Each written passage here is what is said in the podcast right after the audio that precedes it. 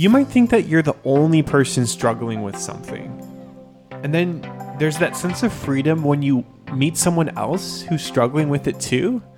And you're like, wait, I'm not alone in this. This is Truth Pop with Jake and Cathy, a Catholic take on faith and culture. Faith and culture. Welcome to another episode of Truth Pop. I'm Cathy. And I'm Jake. And we are a married couple giving you a Catholic take on faith and culture, helping you to live out your faith in today's modern day society. You know, when I was a kid, I struggled a lot with just having an excessive fear of God.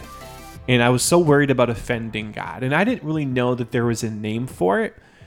It was a little after college that I was diagnosed with O C D, obsessive compulsive disorder, specifically tied to what's called scrupulosity. Maybe you can relate to it too. You're just constantly on guard and you just always have a fear of committing sin to the point that it affects your relationship with God. It was really freeing for me to meet other young Catholics who can relate to this cross of scrupulosity. And I want to introduce you to one person named Tanner Kalina, who's been very open about his struggle with scrupulosity. He's currently a Eucharistic missionary for the National Eucharistic Congress. You might have seen him on Ascension Presents or other ministries with Focus, E W T N, also one of the co-creators of the Saints Alive podcast. He's here to bring you some hope and healing in this episode.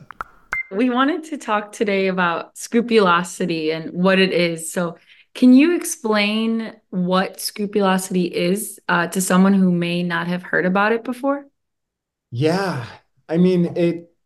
First off, scrupulosity is, it's kind of a, it's a big term, right? Like, yeah, scrupulosity for someone else and how I describe it might not be scrupulosity for someone else. It's mm-hmm. kind of this nebulous thing. It's hard to crack down, but scrupulosity oftentimes, and I'll, I'll say, I'll use that kind of language.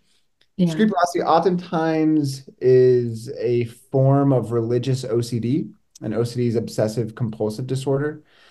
And so scrupulosity oftentimes deals with obsessions what are kind of like intrusive thoughts that just kind of really plague at someone and leads them to a compulsion, which is a behavior to counteract that obsession.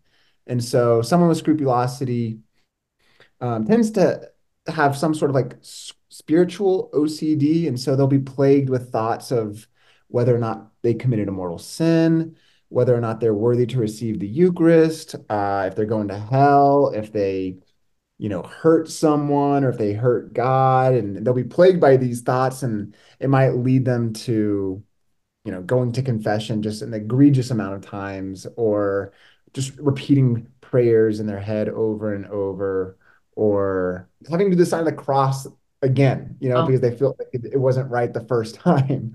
All these different ways that it manifests. I mean, I've I've struggled with them. I, I, I it's it's a it's a mental cross is really, if I had to put it in the most condensed terms, it's just a mental cross. What I hear you saying is, I think, you know, sometimes the pain of scrupulosity is that a lot of people don't fully understand what it is. So mm-hmm. some people might attribute it to like, oh, you just don't have enough trust in God's mercy, or it's a spiritual problem. But I think oftentimes we fail to recognize that it truly is tied to a mental illness, obsessive compulsive, and it just, it's manifesting itself that way. Or the converse. Oh, you're so devout. You're so pious. Um, and maybe someone can even trick themselves into thinking that like, oh, I'm so pious. I'm doing all these things right. Look at me. Mm-hmm. Um, yeah, it has a negative side, but also maybe like uh, an exaggerated positive side as well. That's a good point. Yeah.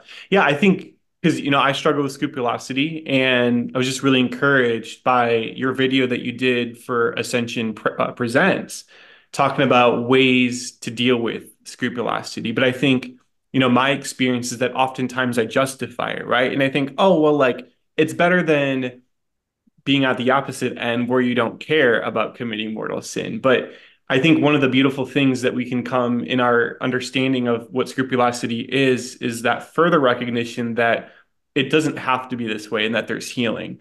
But first, I, I want to start a little bit more with your journey with it. Is it something that you always remember having, or did it grow over time? Yeah. So for me, it, it really is tied to O C D. And mm-hmm. both those started appearing when I was seven. I I started to, I, I, I remember it was the first death I ever experienced. My great uncle passed. And I remember my mom, you know, I walked in the door after school and my mom was crying and she said, Uncle Benny passed. And I was like, I remember seeing her and how distraught she was. And I remember thinking, shoot, I feel like I should be upset, but I really just want some cookie dough. I felt bad about not feeling bad. So I ran oh. upstairs and I tried to make myself cry. And I was just tormented with like, why don't I feel bad? I should feel mm-hmm. bad. Mm-hmm. And I remember just from that moment, just kind of maybe distorted thought patterns really just started to, to happen and, and and show themselves in my mind, to the point where like I'd have bad thoughts that crossed my mind and I'd have to yell bad thought just so my mom knew that like I was like kind of struggling. And so I was just constantly yelling bad thought. Mm-hmm. And uh but yeah, it was, it was it happened pretty early for me, and it's been, man, it's been a journey. It's mm-hmm. been a journey. I think in high school it got it got real bad. Um because I went to an all boys Catholic high school. Me too. Yeah. Oh, wow. Yeah. Yeah. And it, I I was learning the, the just the the depths and beauty of our faith and how rich it is and how endless it is. That if you wanted to go deep in a certain area in our faith, you could go forever. Um, we have two thousand years of the greatest theologians, the greatest artists, the greatest minds and people that have ever lived. And so there's countless resources that you can dive into. And I was learning all this, and at the same time, I wasn't really encountering the person Jesus. You know, they say discipline without relationship ends up in burnout, mm. uh, or discipline without relationship ends up in severe scrupulosity. Yeah, and yeah. My high school doubled as an art museum, and so there were literally hallways with just Jesus paintings and Jesus sculptures everywhere. Mm-hmm. And I thought that the like proper thing to do would be to like genuflect in front of anything that like portrayed Jesus. I, you know, in my head, I thought, man, someone who's like sold out for Jesus should mm. love anything that's Jesus. So a sculpture of Jesus, like someone should love. And it made sense in my head, but it was like really distorted. And, and so I would like literally just do lunges up and down the, some hallways because I'd be genuflecting in front of everything. Yeah, I get a leg workout going from physics class to geometry class, you know. And it was exhausting physically, but also just mentally and emotionally. And mm-hmm. um, yeah. And so by the time I graduated high school, I, I wanted to be done with my faith. Mm. The Lord just kept putting people in front of me who made sure that I wouldn't leave the faith. Mm. Like my, uh, I played college baseball, and my assistant coach my freshman year, just every week would make sure, did you go to Mass, Tanner? When was the last time I've been to confession? Here's a Doctor Scott Hahn C D. Listen to it. He'd just make sure I didn't, you know, go astray. And then, yeah, that it was just such a grace. Like I, I hated this man in the moment.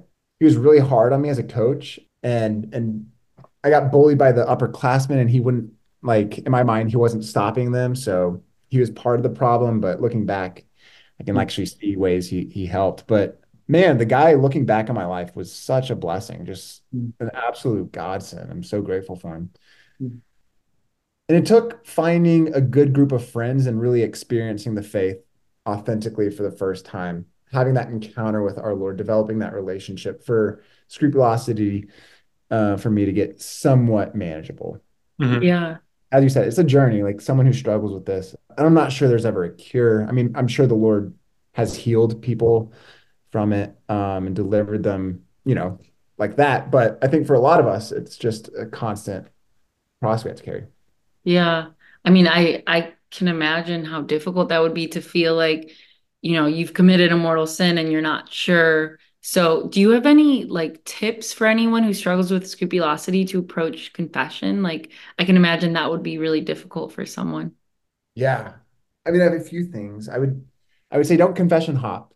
And mm. some Guilty. Someone is listening to this and has scrupulosity, they know what I'm talking about. But for those of you who don't, confession hopping is when you like go to intentionally go to like a different confessor because you're maybe embarrassed that you just went two days ago.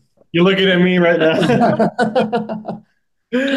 I'm right there with you. Kathy's like, yep, yeah, he does that. Yep, yep. Hey, man, it, it happens. It happens. But I would say find a regular confessor. Get someone who can get used to seeing you, get used to knowing your heart and hearing your heart, and be able to kind of give you a little bit more direction.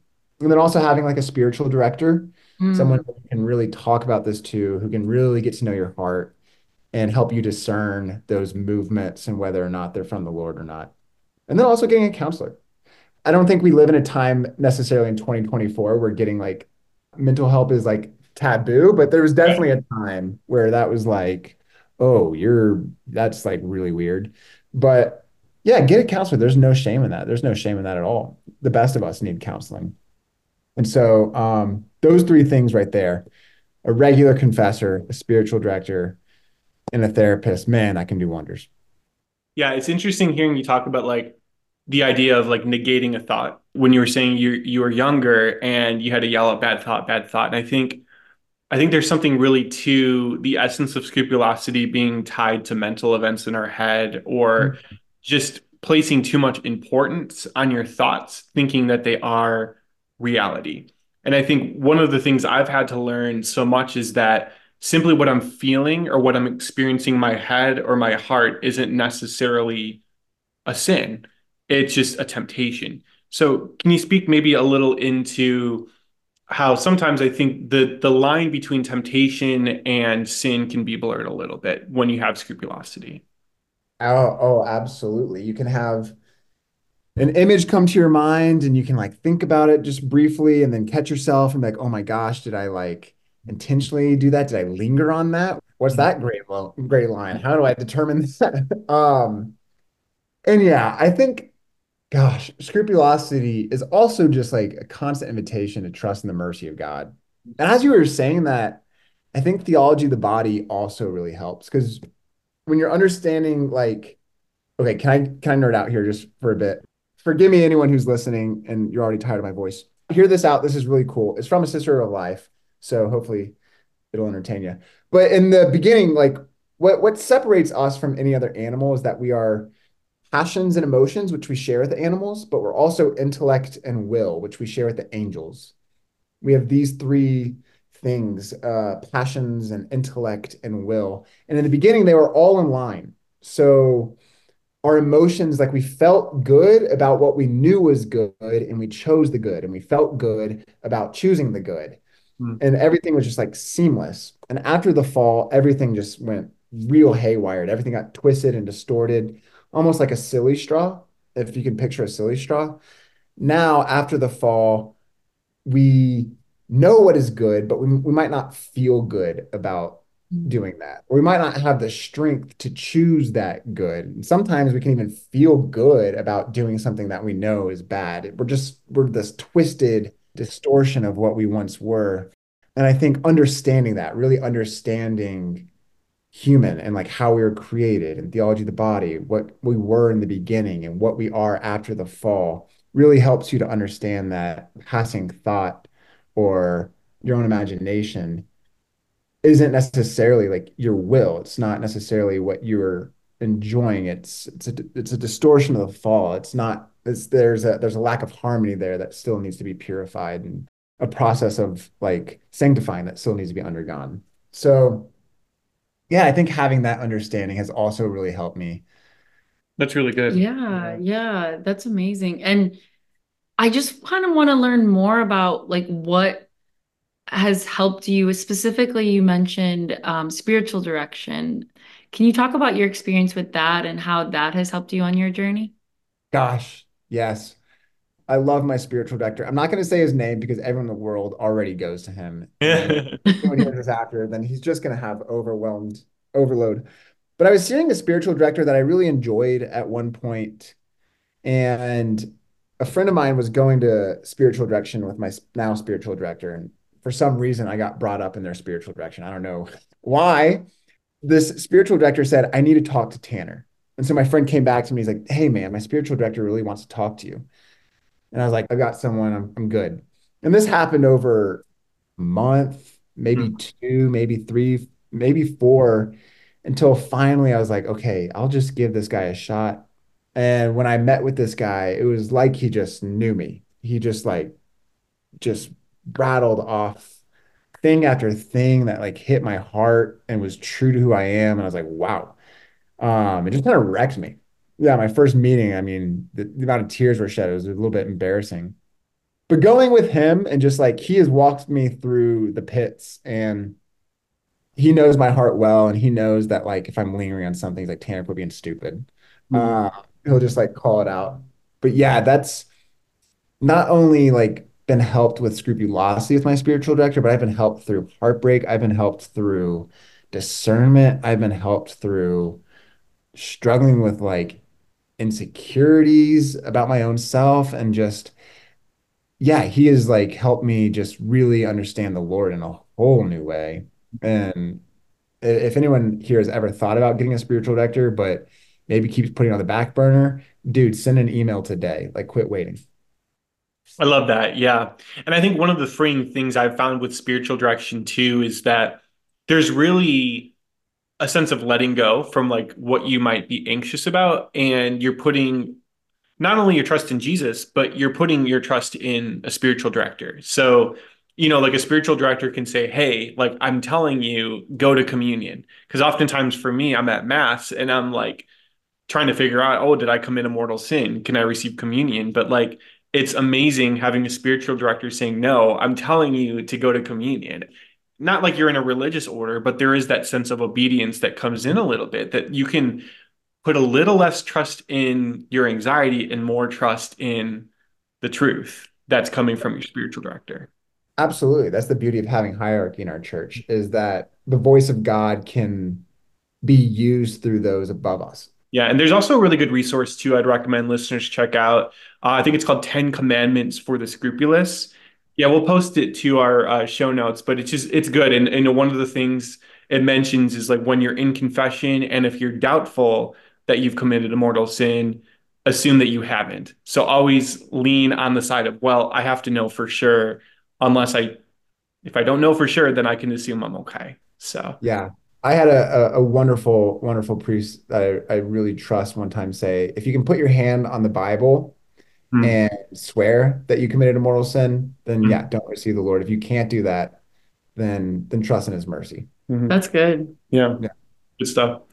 And yeah, before we wrap up, I just, I want to talk about how the Eucharist plays into this too. So you're working on promoting the Eucharistic Congress, which is coming up in July this year in Indianapolis. So this message of the Eucharist, I think, is really important because it does tie into Jesus's mercy and also his healing. So how can somebody who's struggling with scrupulosity rely a little bit more specifically on the sacrament of the Eucharist? Absolutely. The, Jesus is just as present here as he was two thousand years ago, and he healed people two thousand years ago. So he continues to heal people today through the Eucharist. Pope Benedict the sixteenth called the Eucharist the genuine reality. He's saying that the Eucharist is more real than anyone or anything. And he called the Eucharist the yardstick, the reality by which we measure every other reality. And so the more we can train our eyes to see Jesus there in the Eucharist, the more we can understand ourselves as we really are. And the more we can understand our neighbor as, as they really are, the more we can see reality as it really is. And so just, yeah, the deeper your devotion can go to the Eucharist, the more you understand yourself, the more you can filter through those questions that plague you, if you have scrupulosity, and the more those questions can be purified by just the, the overflowing grace from the Eucharist. So forgive me, I said, go to a regular confessor, find a spiritual director, and find a therapist. But above all those things, return to the Lord in the Eucharist and return to him often. Amen. Amen. Yeah, absolutely. Yeah. And just talk a little bit more about the Eucharistic Congress too. What can people expect at this event?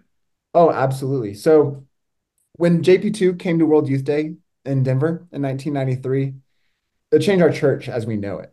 Um, mm-hmm. So many beautiful apostolates and, and spiritual communities and organizations can trace their origins back to that moment in ninety-three. Focus, Fellowship of Catholic University Students, I think Life Teen can trace the seeds of their organization back to World Youth Day in nineteen ninety-three.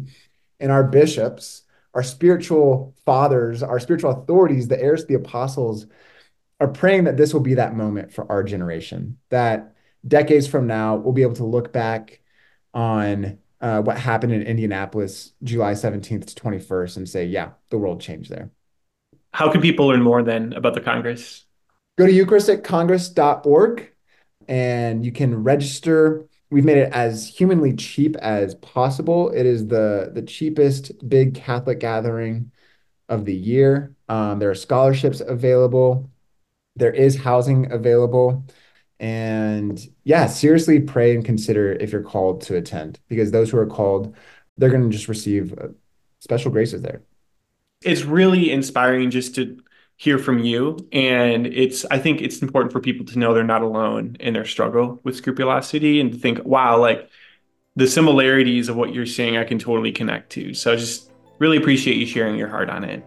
Oh man, yeah. They're so not alone. You are so not alone if you're listening. This is Truth Pop.